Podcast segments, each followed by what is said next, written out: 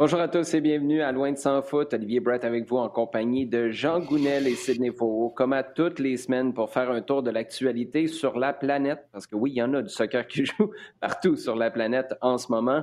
On va commencer par revenir sur euh, ces points échappés par le CF Montréal à Nashville. C'était des points échappés en fin de match. On va évidemment parler de l'euro et on répondra à vos questions dans notre segment Sujet chaud en fin d'émission. Mais d'abord, les gars, euh, je ne sais pas si vous êtes au point de l'écœurantite aiguë du foot ou si, au contraire, vous souhaitez ce genre de calendrier-là dans votre télé à chaque semaine à l'année longue. Mais euh, comment ça va? ben, c'est pas, mal ça. Hein? C'est pas mal ben, ça. Par moment, tu en manges, tu manges, tu as envie d'en manger, et puis des fois, tu es là, oh, ok, on va un petit break, et puis dès que le break commence à être un peu long, tu dis, ben non, il faut que ça recommence. oui, exactement. Là, on est dedans parce qu'on connaît les quarts de finalistes à l'Euro. On va en parler euh, dans quelques minutes. Mais euh, d'abord, on va parler, comme je le disais, de ce match à Nashville. Sid, je... es-tu surpris de voir que du côté du CF Montréal, après avoir été aussi percutant euh, en attaque, là, je veux pas dire que c'est le calme plat, mais c'est pas loin. 0-0 face à DC, 1-1 face à Nashville. Qu'est-ce que tu penses de cette attaque-là en ce moment? Euh, je pense que l'attaque euh, montréalaise euh, est maintenant au centre du, débat et avec raison. derrière, la, job est, faite, si, je puis dire. au milieu de terrain, d'un point de vue défensif, toujours, c'est assez solide, que ce soit avec Wanyama ou, ou Piet. maintenant, lorsqu'on parle d'animation offensive, c'est là que beaucoup de ces questions se, posent. On a beau mm-hmm. changer les attaquants, on, ne change pas forcément les systèmes de jeu, mais on change aussi les, joueurs sur sur les ailes et puis on voit pas grand chose qui, qui, se passe de différent. Euh, je mentionnais Kissa la, la, dernière fois, il a fait son son retour, on n'a pas pas vu de débordement. Euh, de côté n'a pas forcément la réussite du, du début de saison. Euh, ensuite Toy qui ne, qui ne semble pas pouvoir commencer un match pour, pour l'instant. Torres, on est toujours en, train de se questionner par rapport à son, son rendement. Euh, sans compter euh, Kyoto qui, euh, qui euh, même là, avec sa, sa rentrée, a, a continué à, à nous faire douter un petit peu. Euh, de, de, sa capacité à, à, pour, à faire une saison comme celle de l'an passé. Donc en fait, il y a beaucoup de questionnements sur euh, sur sur l'attaque et puis euh, là, on se rend compte que tranquillement, pas vite, euh, ça glisse. je, je pense qu'ils sont aussi au 11e rang de, du nombre de, de, de, buts, donc ils sont quasiment au même rang qu'ils sont pour le leur, leur, classement en termes de points.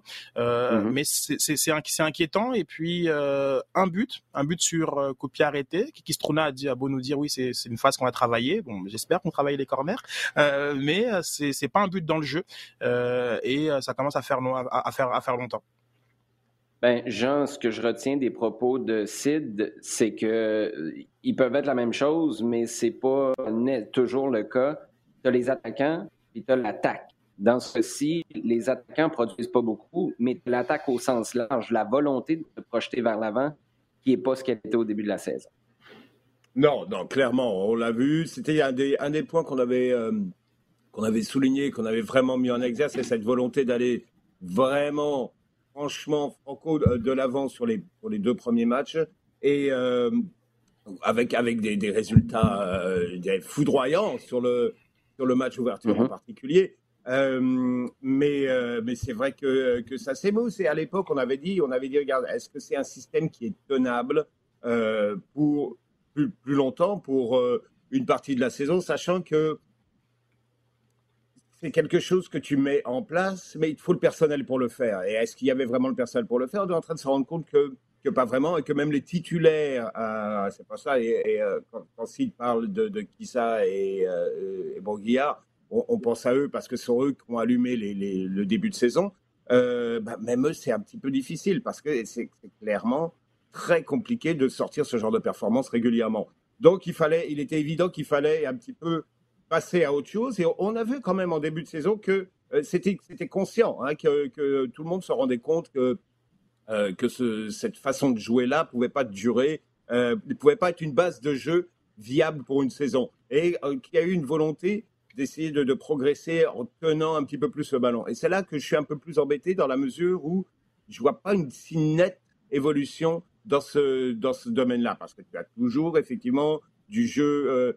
Il y, a une base de jeu, hein, avec effectivement tes deux latéraux, une base généralement Wanyama, Piet. On va prendre la base parce que ça a été ils ont joué ce, 3-4-2-1, 3-4-1-2, pardon, quoi, 9 fois sur 10 à peu près.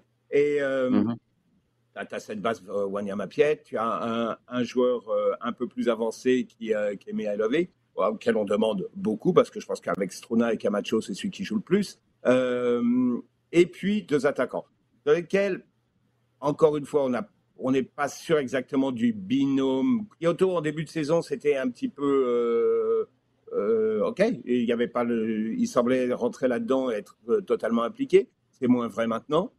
Johnson, on avait vu des bonnes choses, mais là aussi, il tarde à franchir le palier supplémentaire qu'on attendait, c'est-à-dire la présence dans la surface, un joueur capable, euh, vu le système de jeu, encore une fois, euh, il doit être capable de tenir un peu plus le ballon, permettant aux coéquipiers de se projeter vers l'avant. Ça ne se voit pas beaucoup, euh, que ce soit sa faute en partie, mais le groupe a du mal à se projeter vers l'avant aussi. Donc il y, a beaucoup de questions et, euh, je ne vois pas pour l'instant, si tu veux, une, si nette progression 10 matchs après le début de saison par rapport euh, au premier. ce sont des, réglages. On sait que généralement, une équipe déroule un peu plus à partir d'un certain moment dans la saison. Euh, je ne veux pas non plus sortir l'excuse d'une année de transition encore, parce que c'est pas vrai non plus. Hein. on a un groupe qui est quand même pas mal en place et un ensemble qui est pas mal en place depuis, depuis un, bout de temps. Euh, donc il y, a quelque chose de perfectible. Perfectible dans quel domaine? Ouais, on a parlé à un moment animation côté gauche. Euh, clairement, il y, a, un manque de ce côté-là. Euh, donc les solutions, j'en ai pas. je peux pas te dire exactement comment ça peut se, passer, mais il y, a quelque chose qui donne l'impression que cette équipe-là a beaucoup de mal à progresser en ce moment et qu'elle avance un petit pas et qu'on revient un petit peu dans le même discours que l'année dernière. Oui, il y a des choses bien, mais euh, l'année dernière, on s'arrêtait peut-être un peu plus sur des faits de jeu. Hein. Il y a l'erreur de ceci, la décision de, cela. Là, aujourd'hui, je pense que c'est un peu plus centré sur l'équipe elle-même, euh, mais il me semble que dans sa progression, euh, sa progression est plus lente que ce qu'on pouvait attendre il y a deux mois, trois mois. Ben, dans ce cas-là, Sid, pour le meilleur ou pour le pire, en quoi l'équipe qui a fait match nul 1-1 à Nashville se compare à l'équipe qui a commencé sa saison au premier match le 17 avril? Je veux pas être très réducteur, euh, réducteur mais euh, il y a un manque de réussite. quand même. Ouais, je vais le faire quand même parce que je trouvais que c'était une équipe qui était en, pleine réussite, euh, qui euh, euh, avait une capacité de vraiment de convertir euh, quasiment toutes ah ces, occasions et qui euh, euh, et, et, et, on sait que c'est pas forcément quelque chose qui était tenable sur, sur sur le long terme. J'ai souvent parlé de ça, je sais, c'est pas une fixette, mais bon presque. mais Santoy, ses buts sont des buts qui avec un avec un fort taux de difficulté mais il, les a marqués, très très bien pour lui. Euh, la difficulté, c'est de reproduire des situations un peu plus favorables pour des buts, et ça, on a, eu du mal. Le moment où je pensais justement que les acquis de début de, début de saison auraient pu être un peu plus pérennes, euh, c'est je pense c'est après le match contre contre Vancouver où euh, on a Björn Jansson euh, qui, qui coupe à deux reprises au premier poteau et qui marque des buts qui sont des buts qui sont plus faciles à, à reproduire. Et là, je me suis clairement dit oui, comme là, on voit un, acquis, mais par la suite, on n'a plus vu ça. Euh, après ces, ces, deux, buts-là, c'était euh, compliqué. Parce que là, finalement, ce qui pose le plus problème, euh, parce que c'est bien de, de, faire corps, être solidaire, défendre, d'avoir euh, Diop meilleur meilleur joueur contre DC United et d'avoir Pantémis meilleur joueur contre contre Nashville. On remet pas en question les, performances de, de Camacho, Struna, Miller et, tous ceux qui sont impliqués. Simplement, c'est que en termes de volume d'occasions créées, de plus en plus, euh, Montréal est l'équipe euh, qui est en déficit. Et ça, c'est une constante. Et, euh, et, je et je pense pas non plus qu'elle a les attaquants pour ne pas avoir beaucoup d'occasions. On a vu des ratés assez grossiers euh, qui prouvent qu'on a besoin de créer beaucoup d'occasions pour marquer des buts et non d'être dans un, dans, un, dans un espèce de système où oui défensivement on va, on va être solide, on va euh, euh, convertir le peu qu'on a, ça c'est pas c'est pas viable. Mais de toute façon, là, je crois aussi qu'on réalise quelque chose. On a trois joueurs qui sont étiquetés offensifs dans tous les cas. Donc, comme euh, bah, comme comme Jean le disait sur le sur le sur le sur le 3 4 1 2 de, qui est le système qui était le plus le, plus employé et que même lorsque à côté de Wanyama ou de Piet on, on, on flanque un Maciel ou un Sedic, on a plutôt trois joueurs et demi offensifs c'est pas c'est pas assez euh, et le poids il y a un mm-hmm. poids et un poids euh, sur l'animation offensive qui repose sur Broguillard et sur euh, sur Kissa voire même sur sur sur Bassong qui qui n'est pas euh, qui n'est pas viable c'est pas des c'est pas des joueurs sur lesquels on, on doit penser que l'animation offensive va reposer mais les gars est-ce que c'est pas viable parce que tu n'as pas l'effectif pour ou c'est pas viable si tu t'occupes pas du ballon? Parce que pour moi, elle là la grosse fracture avec le début de saison. C'est qu'au milieu, tu étais capable d'enchaîner la deuxième puis la troisième passe. Là, tu as l'impression que la première relance est toujours bonne. Puis mhm. après, c'est mort dans l'œuf. Puis c'est là où les gars n'ont pas le temps de se rendre vers l'avant. Ils sont juste jamais là. Alors qu'en début de saison, tu avais une, deux, trois passes, tu réussissais à regarder pour changer le point d'attaque. Et là, tout d'un coup, tu avais des gars qui pouvaient plonger. Là, en ce moment, les joueurs de couloir sont hésitants parce qu'ils se disent je vais attendre cette deuxième passe-là parce que si je pars en avant, je vais faire 15 mètres en avant puis je vais être obligé d'en faire 40 pour courir derrière. Mm-hmm. Et moi, je pense vraiment que ça passe par s'occuper du ballon mieux que tu l'as fait et ça part aussi par mieux tenir le ballon en attaque. Tu sais, euh, tu as eu face à DC, Bjorn Janssen n'a pas été capable de tenir un ballon. Sur le but qu'on encaisse, puis on va en parler dans un instant, les buts en fin de match, le but encaissé du côté de Montréal, c'est Romel Kyoto qui tient pas bien le ballon. À la base, c'est mm-hmm. ça, c'est qu'on n'arrive pas à s'en occuper et à le garder assez longtemps. Et là, ça veut dire qu'au volume, tu passes juste ton temps à défendre. Et au volume, l'équipe défend bien, mais encore, au volume, sur 27 tirs, tu vas finir par encaisser quelque chose tôt ou tard. Tu l'as pas fait contre DC, mais ça a été le cas contre Nashville. Donc, j'ai vraiment hâte de voir si tu t'assures de la possession un peu plus longtemps. Ça te permet de remonter, de t'éloigner du but de James, James Pantemis, de te rapprocher du but adverse, d'arriver en tir offensif où là, tu peux en créer des occasions. Parce qu'en ce moment, tu as de la possession, mais elle est derrière. Elle est pour une, deux passes, puis après ça, ça flanche. Et je pense que c'est un, des gros facteurs qui explique peut-être ce que tu disais tantôt, Jean, le manque d'évolution ou de capacité à passer un nouveau palier du côté du CF Montréal. Maintenant, les buts encaissés en fin de match. Wilfried Nancy, euh, il n'a pas été vraiment catégorique. Je ne sais pas si vous avez vu ses commentaires après le match. On lui a demandé, tu sais, en anglais et en français, ça semble être un problème récurrent. Tout le monde sur cette conférence de presse-là avait l'air d'avoir un, feeling de déjà vu. Nancy a dit, ben, je ne sais pas, il y a euh, Atlanta où on a encaissé vraiment tard dans le match. Moi, mon feeling, c'est que Nancy a compris ça comme étant encaissé dans les arrêts de jeu et pas au sens large encaissé tard dans le match parce que je suis remonté. Euh, Atlanta t'encaisse dans les arrêts de jeu, t'échappes euh, euh, deux points. Face à Cincinnati, t'encaisses à la 86e, t'échappes deux points. Chicago, t'encaisses dans les arrêts de jeu, mais c'est pas donné en raison d'un hors-jeu, mais t'as quand même encaissé dans les arrêts de jeu. Et là, Nashville, ça, ça fait quatre matchs sur les cinq derniers. T'échappes six points, t'aurais pu en échapper huit. Ça, ne serait-ce que mathématiquement, Jean, puis moi je l'explique encore par ton incapacité à tenir le ballon quand ça compte, ça fait en sorte que haut volume, ton équipe finit par craquer derrière. Ça reste une statistique qui est inquiétante, non?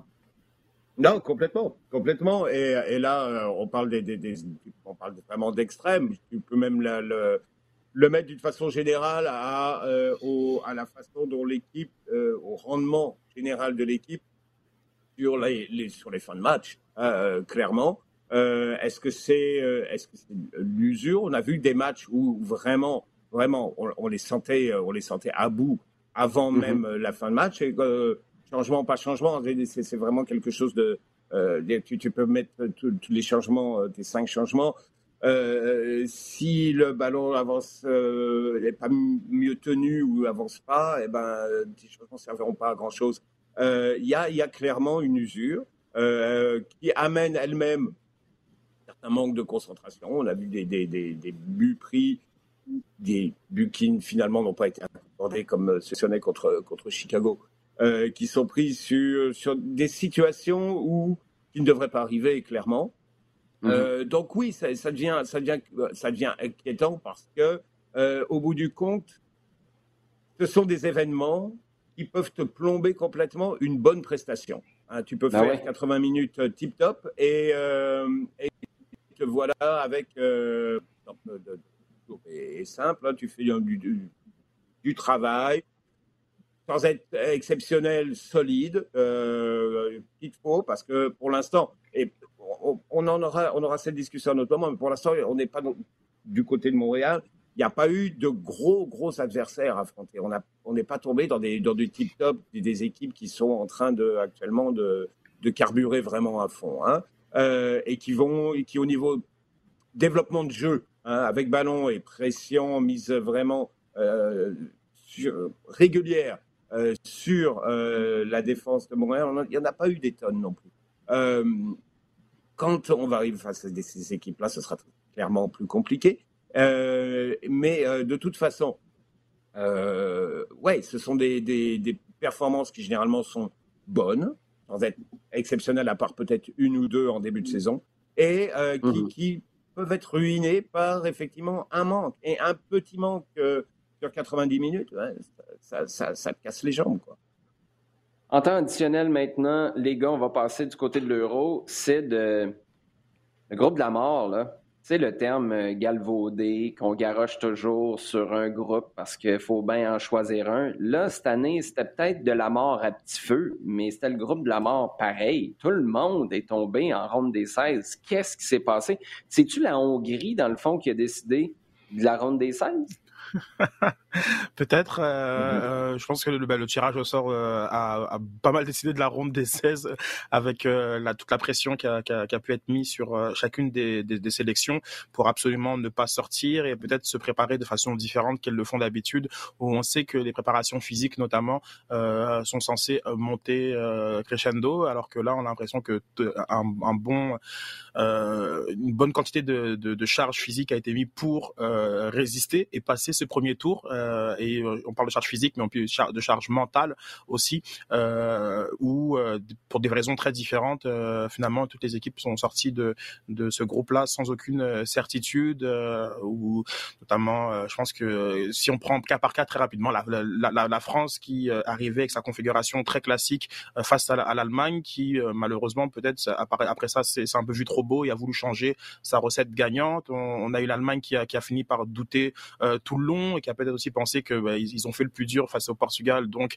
euh, ça y est, genre comme la machine est, est, repartie. Et on a à, à, l'inverse, le, ben, le, on a aussi le, le, Portugal qui euh, a fait des, des bonnes choses, euh, mais avec a toujours buté et n'a pas joué son, son propre football, qui est aussi un football qui est plutôt un football défensif. Mais quand ils ont volé en éclat contre l'Allemagne, ils se sont posé toutes sortes de, de questions. Donc finalement, on a, on a, des équipes qui sont sorties complètement amochées de, de, ces, de, cette phase de groupe et qu'ils ont tout explosé en, en, plein vol. Donc c'est assez fascinant euh, lorsqu'on voit leur, leur, palmarès et, euh, et c'est certain que, que cette élimination euh, fera tâche. Donc voilà, tout le monde, tout le monde est tout le monde est mort dans le groupe de la mort.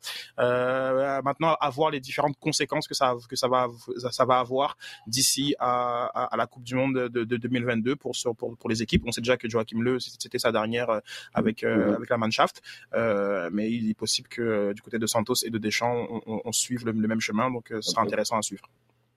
Du côté de l'Angleterre, Jean, pas d'explosion en plein vol, juste un envol. Ça devait être une euh, belle soirée hier pour être à Londres, à quelque part dans un pub, puis profiter du fait que tu venais d'éliminer l'Allemagne. tu m'étonnes plutôt, oui. Hein, ça, ils en parlaient, et puis ils l'avaient noté, et puis c'était euh, des, des, des euh, bah, le tirage, ils s'étaient dit, OK, on va se taper, parce que dans leur tête, c'est déjà réglé, ils vont terminer premier du groupe. Euh, on, va, on va se taper le deuxième du groupe F, donc euh, Portugal, France. Alors il y avait une fixation un petit peu qui était euh, est-ce que ça va être Portugal ou France que c'était un petit peu les deux, les deux noms qui, ressortaient plus. Et puis c'était, pas facile. L'Allemagne tombe finalement. Et puis là, c'est comme une sorte de territoire connu avec toute une, tout un, un background qui est un petit peu vais exagérer un peu, mais qui est un peu fabriqué. Parce que tu peux pas parler d'une véritable rivalité quand tu n'as pas joué une équipe depuis 30 ans, d'accord? Euh, Mais, euh, la dernière fois, c'était à l'Euro à l'Euro 2000. C'était un match de groupe, c'était pas vraiment important. L'autre fois, c'était en demi-finale 96. Et il s'est passé quand même pas mal de choses pour les deux sélections, chacune de son côté. pour un petit peu atténuer le terme de rivalité véritablement. Bon, mais il est certain que jouer la main, l'Angleterre, l'Angleterre, mine de rien, n'a pas tant eu gros, gros tests de compétition que ça.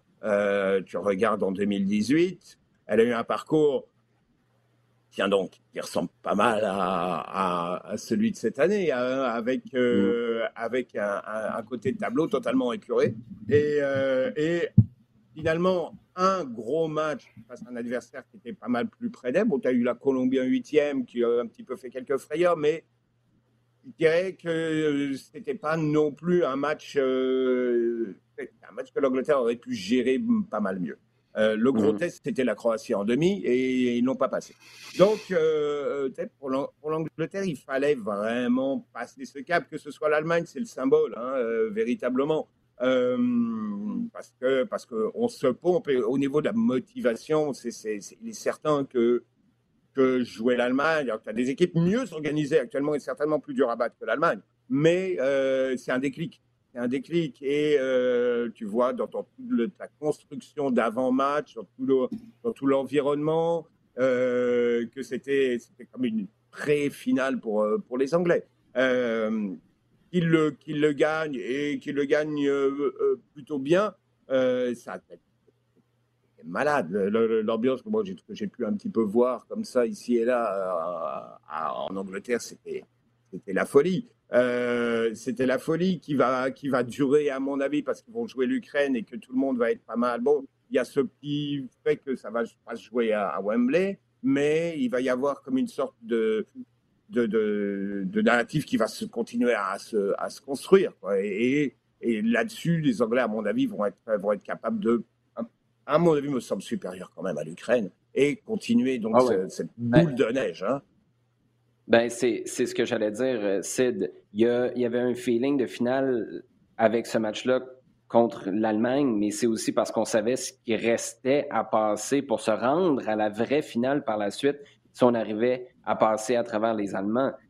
On, tu restes encore de finale de l'Euro, tu as une demi à jouer par la suite, mais c'est pas les deux matchs les plus imposants sur papier qui attendent l'Angleterre si on va aller jusqu'au bout.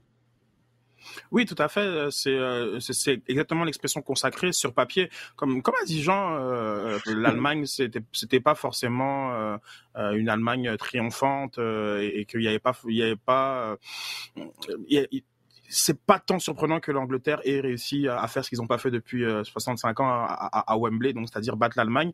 je, pense que Jean oublie le but de, de Lampard hein, qui a été qui a été injustement refusé. C'est ce que j'allais dire. c'est ça, mais, j'avais oublié. Ouais, je pense que 2010 c'est un point tournant parce que ça a été une comme ça. Ouais, ça a été une accélération de, de du débat sur euh, la, la, la, VAR et la, la Golden Technology. Là, quand, quand ça touche les Anglais, mhm. généralement après ils veulent mettre en place des changements rapidement. Euh, mais euh, pour, pour la suite, euh, c'est vrai que c'était le match qui était qu'on attendait le plus pour les Anglais. Un match qui aurait pu basculer très facilement. Il y a, il y a deux faits de jeu qui sont. Il y a, il y a, il y a un tacle de, de, de Rice sur Goreska qui, qui aurait mérité un mhm. rouge, mais bon, l'arbitre avec cette psychologie un petit peu bateau du football de quand ça quand on fait des actes d'agression dans les premières minutes du match, ça ça compte pas vraiment pour rouge. Euh, bon, mm. euh, et il y a ce raté aussi monumental de de, de, de, de, de Müller. Donc on passe à pas grand chose je pense que d'un côté on avait on avait une on avait une très fin de cycle avec euh, Joachim Le euh, et euh, on avait cette réussite euh, pour une fois que Wembley aussi avait a joué son rôle parce que je trouvais que Wembley n'était pas était pas non plus euh, très très excitant là dans les dans les dans les dans les phases de groupe mais là à 50 à 50 de, de, de capacité on a vu une, une, nette différence. Donc voilà je pense que je disais en, en off j'en parlais c'est la voie royale pour les pour les Anglais mais on n'est pas à l'abri, hein, on n'est pas à l'abri de, de, de, de, surprises ou euh, peut-être euh, de, de plans de match bien exécutés, comme on a pu le voir euh, pour, pour certaines équipes qui, sur, qui sur papier sont moins dotées que, que les Anglais. La Hongrie. Euh, je, ça, c'est dans le passé. Je comprends qu'ils sont éliminés, mais je pense que c'est la référence en ce moment pour la suite de la compétition. Jean, très rapidement, avant qu'on passe à vos tops et flops de l'Euro, peut-être un petit commentaire sur la performance de Lionel Messi à la Copa América. On va présenter sur les ondes du réseau des sports les quarts de finale à partir de vendredi, entre autres, un quart de finale super intéressant entre le Brésil et le Chili. Mais Messi, à mon sens, a offert la meilleure performance lors du dernier match de groupe de l'Argentine qu'on a vu cette année jusqu'à maintenant à la Copa América 2021. C'est juste, je donnais l'exemple à quelqu'un hier, c'était comme un match parent-enfant où Messi était le seul parent sur le terrain. Oui, c'est ça, c'est ça. C'est que, euh, oui, c'est un match contre la Bolivie. Il y a, plein d'éléments qui, euh, on va dire, ouais, mais c'est, c'est, Ce, qui est, fantastique, c'est que euh, ce arrive pour ce match-là. Il sort une performance de très, très haut niveau. Tu regardes tout ce qu'il fait, hein, au niveau du déplacement, au niveau de la vision du jeu, au niveau de l'intelligence. Euh, mm-hmm. Au niveau du. Bon, ensuite, évidemment, au niveau du toucher et de, de, sa façon dont il met en, scène les autres. Euh, et c'est complètement banalisé. Et, et c'est ce qui a un peu m'a frappé en regardant un petit peu ce match-là. Et en reprenant un petit peu tout ce qui a été euh, dit dessus, c'est que on, en est venu à un point où, et c'est pas nouveau, c'est pas uniquement ce match, on, banalise des performances d'un gars qui sont euh, deux fois sur trois monumentales. Prends un autre joueur, mets-le dans un autre contexte et, donne-lui cette performance-là. C'est un 10 sur 10 à peu près partout. Mais non, non, non. Euh, mais, un joueur comme ça. Mais Jean, ce serait pas 10 sur 10, ce serait le prochain Messi. Le prochain Messi, ouais, c'est comme si. C'est parce que je pense que c'est. On est toujours à la recherche du prochain parce que l'autre, qui est encore là, on le prend pour acquis. Je suis tout à fait d'accord avec toi. Tu regardes des performances comme ça, puis tu fais. Le premier réflexe, c'est Ouais, mais c'était la Bolivie. Mais si c'était Paulo Dybala qui, fait, qui faisait un match comme ça, tu dirais là, il est sur une autre planète. C'est le match de mm-hmm. sa vie, puis on ne parlerait pas du fait que c'était la Bolivie en face. Là. Ah, complètement. Complètement. Et, euh, et d'autant plus, je dirais, quand tu regardes un peu ça, tu te dis, bah, justement, voilà une équipe qui elle-même a pas des tonnes d'arguments et dont un des points dans le match va être de neutraliser complètement Messi, jusqu'à se mettre deux ou trois mmh. dessus. Tu sais quoi? Ouais, ça m'arrive à peu près toutes les semaines. Je, vais faire mon truc et puis, euh, et puis voilà. Et, et c'est ça que, que, je trouve, que je trouve sidérant, c'est cette facilité qu'il a à se sortir de ce genre de, de situation-là toujours, euh, et, c'est là que je le mets à part, parce qu'il y a toujours cette volonté que ce soit pour l'équipe. Euh, si je me mets un tout petit peu dans un coin pour me faire ignorer, je sais que je vais avoir deux gars qui vont me surveiller continuellement. L'équipe va pouvoir continuer à jouer jusqu'au moment où je vais me réveiller. Et puis là, bam, ça peut, ça, va faire mal. Mais tout ce qu'il fait est généralement pour l'équipe. C'est vraiment pas, et, ça, il mhm. faut, il faut c'est pas un gars qui court après les honneurs individuels complètement. Et tu le vois dans sa façon d'être, etc. C'est pas le gars qui va se mettre en avant. Il a l'air même gêné par moment de se mettre en avant. Bah, ouais. obligé de se mettre en avant continuellement. Ouais, euh, certains, certains, certains diraient qu'il marche après les honneurs individuels parce qu'il passe plus de temps à marcher et à, scanner sur un terrain. Il fait peut-être la même chose avec les honneurs individuels. Tiens, c'est, sa manière, c'est sa manière à lui de voir les choses. Les gars, le temps file. On va passer au top et au flop de l'euro au cours de la dernière semaine. Sid, ton top, ça va à qui? Ou à quelle équipe? Euh, euh, ça va un match, je te dirais, euh, Croatie-Espagne qui a été euh, extraordinaire d'un point de vue de, son mhm. contenu déjà, puis du nombre de buts. Je pense que en huit buts sur un huitième de, de, finale, c'est quelque chose qui est qui est assez remarquable. Mais on a deux équipes, deux équipes de ballon. on a peut-être le voilà le match de football qui que le Pays-Bas ne va pas nous donner contre le Danemark, mais c'est c'est un beau, c'était vraiment un voilà un, un beau match entre deux équipes qui ont rien rien rien lâché et qui ont essayé de jouer leur, leur jeu à tout prix. Donc un beau rapport de force, mais un rapport, un rapport de force technique et tactique. Donc c'était, c'est mon, c'est, mon top. Juste question de valider la suite, Sid. Dans ton top, est-ce que tu viens aussi de nous passer ton flop? Juste à être clair. non, non, il y a d'autres, il y a d'autres flops, mais euh, c'est vrai que je suis très, très, très déçu de, l'élimination du, euh, du, Pays-Bas. Vraiment très déçu, effectivement. Mais c'est pas, il y a, d'autres flops. C'est pas ça. ok, parfait. Ton top. Mon top, c'est la, justement, c'est la République tchèque, parce que clairement, on ne les voyait pas favoris. Ils n'avaient pas fait un premier tour qui nous avait mis euh, vraiment euh, en l'air. Voilà, mais c'est un moment individuel. Euh, c'est tout. Contre les Pays-Bas, wow, là, là j'ai vu une équipe qui, qui avait préparé quelque chose. Hein. leur, leur, façon, on les présentait comme vraiment en dessous dans chaque ligne, avantage Pays-Bas, dynamique, etc.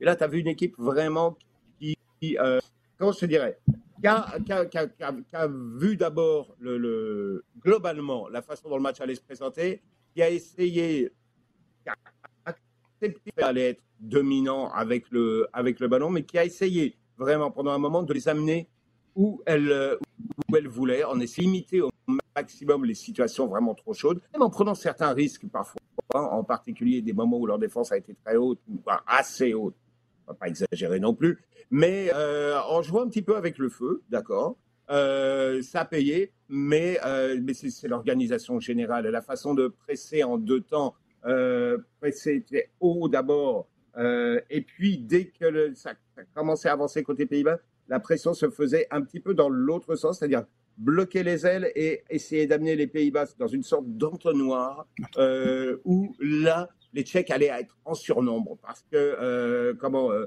Roles, Souchek ont été les trois joueurs du milieu de terrain, quoi, les trois joueurs les plus centraux, là, Roles, Souchek et euh, Barak. Euh, ils ont été vraiment, vraiment, d'abord extrêmement présents dans, dans, dans, dans le marquage, etc. Ils ont pas mal éteint Wijnaldum, ou en tout cas limité au maximum son, son influence. Et puis, à partir du moment où, parce qu'il y a un fait de match quand même, un fait de jeu, ils changent un petit peu tout au moment où ils, ont, ils sont passés en supériorité numérique avec l'expulsion de, de, de euh, là, tu vois que ce milieu-là a, complètement pris le contrôle. Et le, le deuxième but, c'est tu, tu, vois comment ils sont, euh, ils sont totalement euh, présents au milieu de terrain, ils sont, ils sont archi dominants. Bon, maintenant, c'est de ton flop numéro 3. Après les Pays-Bas, puis les, les Pays-Bas, ton troisième flop, c'est quoi? non, euh, mon flop numéro 4, hein, parce que j'ai laissé Didier Deschamps euh, en dehors du, du débat, parce qu'il y a beaucoup de questions qui, vont arriver sur lui. exactement, je, je, je, le savais. Euh, mon flop va à, à, à Suède-Ukraine. Bon, c'était sur papier le, le, le, final le moins intéressant, euh, mais euh, peut-être par rapport au fait de jeu euh, de, de l'expulsion de, de Danielson, qui a suscité de nombreux débats, et je suis assez curieux un petit peu de, de voir même vous ce que vous en pensez, mais donc il, il fait son dégagement sous une forme de, de tacle, il, il, connecte avec le ballon, puis rentre dans, dans, dans, l'Ukrainien. Euh, L'arbitre ne donne pas un carton rouge tout, euh, tout de suite, va la, va la vidéo, finit par donner un carton rouge. Euh, mais on a, vu, on a vu un énorme débat sur ces, ces, ces, fautes qui viennent après le geste euh, footballistique, qui est vraiment comme celui de dégager le, ballon. Et autant sur une image arrêtée, c'est vrai que, que j'ai reposé sur mes réseaux sociaux, qui est assez, assez spectaculaire. tu te dis, ben, c'est un acte de violence et c'est un, carton rouge. mais pour moi, ça pose la, la, la question de qu'est-ce qui se passe une fois que, que ton geste est, lancé euh, Est-ce qu'on va avoir, est-ce que ça fait jurisprudence sur d'autres euh, euh, des, des, dégagements qui vont être peut-être un peu non contrôlés une fois que le geste est, dans, est en amplitude euh, d'un joueur qui vient qui te, qui te percute? Je sais pas, je sais pas qu'est-ce que ça va, qu'est-ce que ça va euh, créer dans le football. Pour moi, c'est un carton. C'est sûr que la, la, conséquence et la violence du geste rend ça un carton rouge, mais il y a, y, y a, un autre débat pour moi qui sous, qui est sous-jacent à, à, à, ça sur que, que, comment, à quel point un geste euh, à quel moment on décide qu'un geste est, non maîtrisé? Est-ce que c'est forcément dans, sa, conséquence ou c'est dans le geste en soi? Ben, je sais, Jean, puis je veux t'entendre là-dessus après, mais très rapidement, pour moi, puis c'est tellement difficile, mais beaucoup de la décision doit venir de l'intention qu'on perçoit. Moi, je reviens, je sais que c'est pas la même affaire, mais je reviens à Yoris, le penalty, quand il explose Danilo à quelque part, c'est un peu le même genre de truc. Il sort avec les poings, il touche le ballon, puis après ça, c'est son coude qui vient complètement assommer Danilo. Mais à aucun moment, euh, moi, l'exemple que je donnais, puis Jean, on s'en parlait dans les bureaux à RDS cette semaine, moi, je disais, il y a eu un penalty, mais si c'est un tête-à-tête, c'est Varane, par exemple, tu as Danilo qui touche le ballon, Varane touche le deuxième, puis après ça, il y a un tête-à-tête entre les deux, on n'aurait jamais donné un penalty. En tout cas, c'est ce que je pense. Du côté de Yoris, on l'a donné parce que c'est plus spectaculaire, puis c'est le coude qui venait après. Mais il n'y avait quand même pas d'intention. On n'a pas voulu l'expulser. Puis, Jean, j'ai hâte de t'entendre là-dessus, mais pour moi, tu en as des défenseurs en Amérique du Sud. Là, on fait la Copa América en ce moment. En vois souvent des gars dégagés, puis après, là, ils attendent juste de donner un coup de crampon parce qu'ils savent que le gars est là. Moi, j'ai pas de problème avec ça parce que, comme tu l'as dit, Sid, c'est, en fait, c'est parfaitement maîtrisé. Puis tu sais qu'il y a une opportunité qui est saisie par un gars de faire rassemblant que. Puis ça, je pense que c'est très, très, très dangereux. Mais après, si c'est juste pour suivre son geste, ben là, ça devient un terrain glissant, Jean. Oui, je crois que, que euh, on parle de jurisprudence et on parle un petit peu. Euh, d'accord, entièrement d'accord, absolument. Maintenant, il y a un élément quand même qui est la règle. Et euh, au bout du compte, la façon dont tu dois, il me semble qu'on te demande d'interpréter la règle, c'est lorsqu'un joueur joue le ballon. Et je crois que le, concept de volontairement, c'est dans l'idée de il joue le ballon. À partir de là, c'est tout le geste qu'il faut prendre en compte. Et lorsque le joueur joue le ballon et euh, frappe, donc intentionnellement, c'est-à-dire intentionnellement avec l'intention de jouer et, de, d'avoir ce mouvement-là, euh, euh, comme donc frappe un adversaire, il y a une faute qui est sanctionnable de X, X manière jusqu'à, pour un geste sévère, grave, l'expulsion. Je pense qu'il faut rentrer, c'est plus dans ce cadre-là euh, que, le, la jurisprudence le cas Danielson devrait, euh, devrait rentrer. Mais je, veux dire par là qu'il existe ce cadre-là qui est de, la règle, qu'on rentre dans une certaine interprétation de la règle, mais euh, la volonté de jouer le ballon passe et doit être prise là-dedans, au-delà du fait que euh, soit en, retard ou que l'autre arrive, peut pas s'arrêter, etc. Et ça doit être pris en compte. Regarde, fais-le un petit peu euh, en, parallèle avec l'expulsion de, de, Sam l'année dernière euh, en toute fin de saison. Quel, quel, match où il veut jouer un ballon, il dégage un ballon. Simplement, le gars arrive mhm. et, et passe à ce moment-là. Dans ce mouvement, il le prend parce qu'il n'a pas cherché à, à, lui démonter la jambe, clairement. Mais ça rentre, il joue le ballon et dans sa façon, dans son geste de jouer le ballon volontairement, il arrive à ce, geste, à ce contact sur, l'adversaire. Et c'est là qu'il est sanctionné. Et c'est là que Danielson est sanctionné. Et en revoyant l'action, et c'est là que la VAR permet peut-être à l'arbitre d'apprécier la dangerosité du geste. Et je pense que c'est là qu'il il a la, la latitude de sévir, plus ou moins. Et tu vas dire, ouais, mais sur un tacle un petit peu pareil, on va pas te donner un carton. Parce que justement, on donne à l'arbitre cette latitude-là d'apprécier la dangerosité. Oui. Euh, Jean, en 15 secondes, parce qu'on a des impératifs, des contraintes de temps particulières aujourd'hui, ton, flop à l'euro, c'est quoi? Ben, Belgique-Portugal. Belgique-Portugal, parce qu'on l'attendait, on dirait que ça, ça, allait mousser, ça allait euh, être fort. Euh, on n'a pas vu grand-chose. Hein. On n'a pas vu grand-chose parce que, mais ça, euh, ok, match 1 en jeu. La Belgique, elle a été échaudée pas mal dans ce genre de match et à chaque fois qu'elle est arrivée sur des gros matchs, on voit que cette équipe de Belgique là, euh, on lui en promettait de belles depuis des années, mais à chaque fois qu'elle est arrivée, qu'elle a voulu jouer, elle s'est fait taper. Elle a appris sa leçon face à une équipe qui n'est pas reconnue pour sortir à, fond. Elle a un petit peu joué pareil et finalement, on a eu un match qui, bon, qui n'a pas été le plus gros de 7 euros. Bon, on va y aller avec euh, les sujets chauds maintenant, les questions euh, qui nous ont été posées sur Twitter. Jean, on va commencer avec toi. Question qui nous est envoyée par le docteur Foot.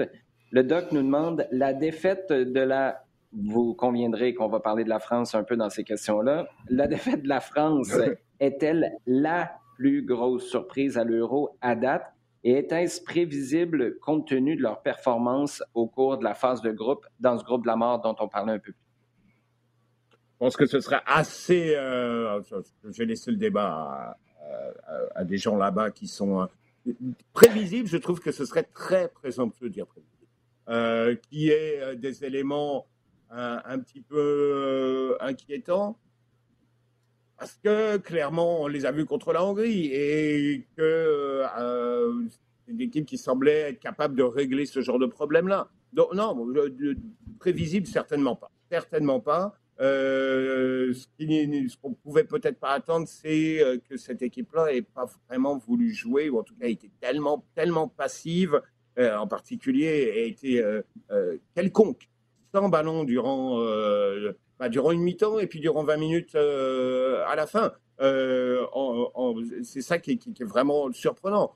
prévisible, non, je, parce que je, je je voyais pas d'éléments permettant de dire ah, ils vont se vont se faire sortir, c'est pas possible, ils, font rien ou, quoi que ce soit. Parce que c'est une équipe, elle l'a montré d'ailleurs, quand elle s'est mise à jouer un petit peu pendant 10 minutes, euh, voilà, elle est capable de faire des trucs. C'est simplement que les 80 autres, euh, ils, Il y a plusieurs personnes, Sid, qui nous ont posé la question suivante. Mathieu et Normand en font partie. Est-ce que c'est la fin pour Deschamps avec l'équipe de France et est-ce que ça annonce l'arrivée de Zizou à la barre des Bleus? Euh, c'est sûr qu'il y a une fenêtre, d'opportunité parce que ça peut ça peut compliquer euh, la vie de la fédération euh, si Zidane signe dans un grand club, que ce soit maintenant ou que ce soit ça arrive après le, le, le, mondial 2022, hein, puisqu'on parle quand même de, de novembre décembre pour pour la compétition au Qatar. Donc il y a certainement une fenêtre d'opportunité. Est-ce que c'est la fin pour Didier Deschamps? On a quand même une institution qui est assez conservatrice au niveau de la fédération française, donc ce sera sûrement à Deschamps plus de décider. Euh, plutôt que euh, Noël Le mm-hmm. de, de, le, de, le, mettre dehors. Euh, je, je, je, me demande quelle est la lecture que fait Didier Deschamps de, de, ce, de cet échec, parce que bon, faut, faut appeler un chat un, un, chat un chat, euh, même s'il n'y a pas mort d'homme. Euh, et c'est là que euh, ça va être intéressant finalement de, de voir est-ce que lui pense qu'il est, il est encore l'homme de la situation pour pour pour la suite, ou il pense qu'il est arrivé au bout de ce qu'il peut faire avec avec ce groupe. Ça, il y a que lui qui sait en ce, en ce moment dans, dans, dans son coin. Euh, mais euh, c'est vrai que euh, du côté de la fédération, on aimerait, qu'il réponde rapidement parce que pour, pour, pour Zidane, il y a effectivement une fenêtre d'opportunité actuellement.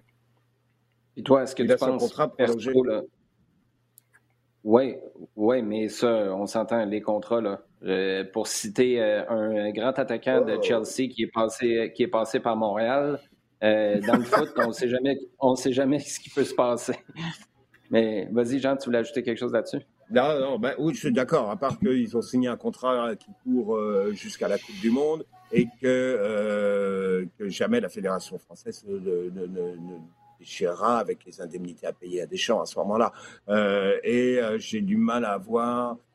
je suis même pas sûr qu'il y ait vraiment un, grand mouvement euh, qui serait euh, anti ou contre Deschamps. Quoi. Tout le monde dit bon, il s'est planté sur ce match-là.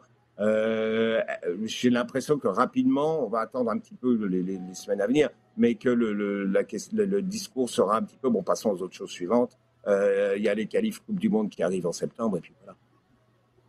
Amine Sabri, c'est de nous demande du côté du CF Montréal, pensez-vous que d'autres joueurs vont quitter le CF Montréal d'ici le 5 août, notamment Struna, que les rumeurs envoient en Italie et peut-être Lassi ou Camacho dont les contrats finissent aussi en décembre?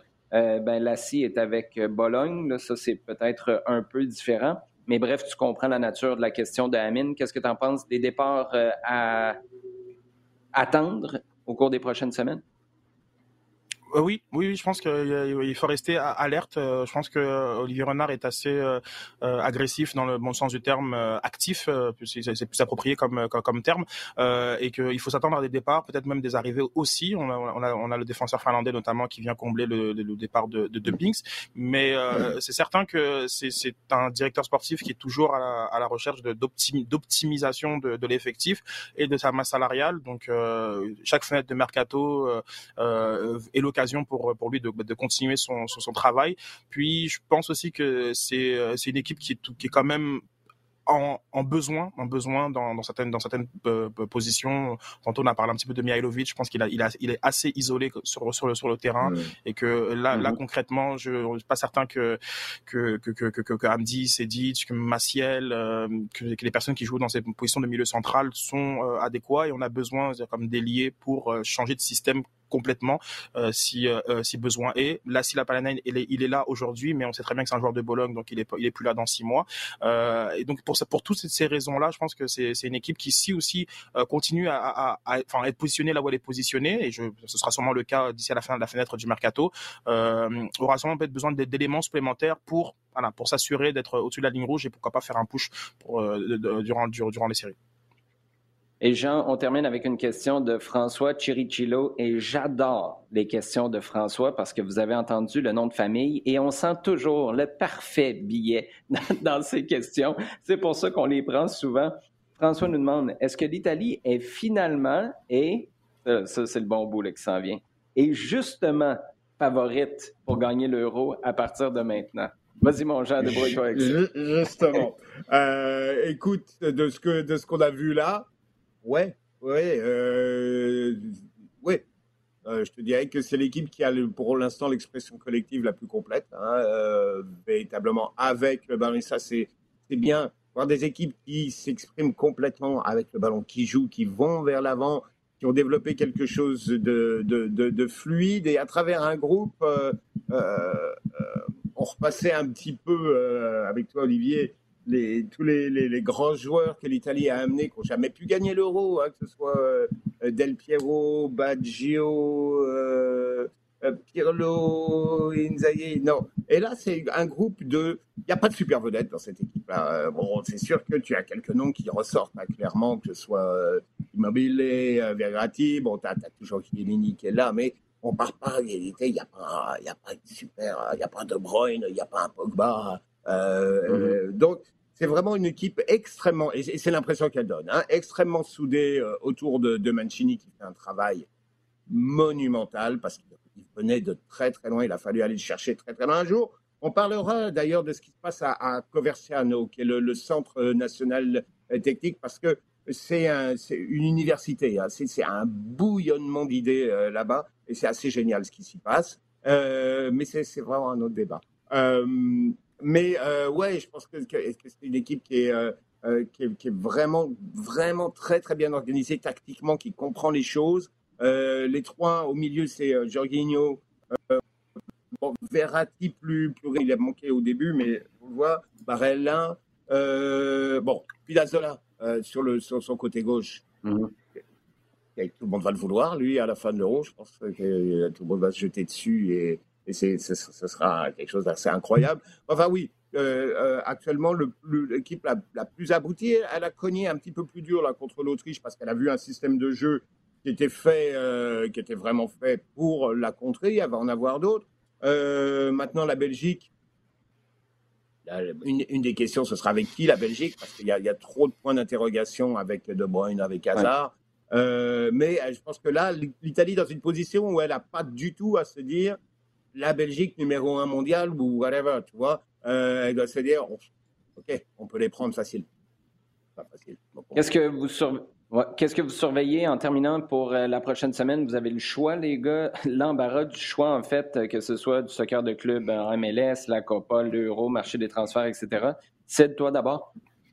Euh, Brésil, Chili, euh, intrigant. Je pense que c'est une équipe de coup le, Chili euh, et que on a, vu quelques signes un peu d'essoufflement du côté du, Brésil, sans que ce soit non plus dramatique. Mais Brésil, Chili m'intrigue.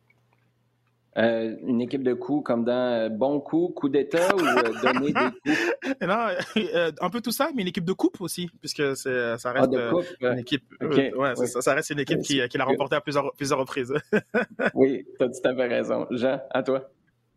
D'un œil, j'ai regardé Uruguay-Colombie parce que l'Uruguay, c'est une équipe qui me plaît de plus en plus. Je les aimais bien avant, mais alors là, je trouve qu'ils ont une, dimension, quelque chose d'assez d'assez remarquable. Et puis, euh, et puis euh, bah, à l'euro, il euh, y a plein de trucs, mais j'aimerais voir la de Une équipe qui marquait pas du tout, puis quand met 10 en deux buts, en deux matchs, j'attends de voir ce qu'ils vont faire. La ils sont prévenus, ils savent ce, que, ce qui va se passer. J'attends un peu de les voir prendre, voir comment ils vont prendre ce match-là en main.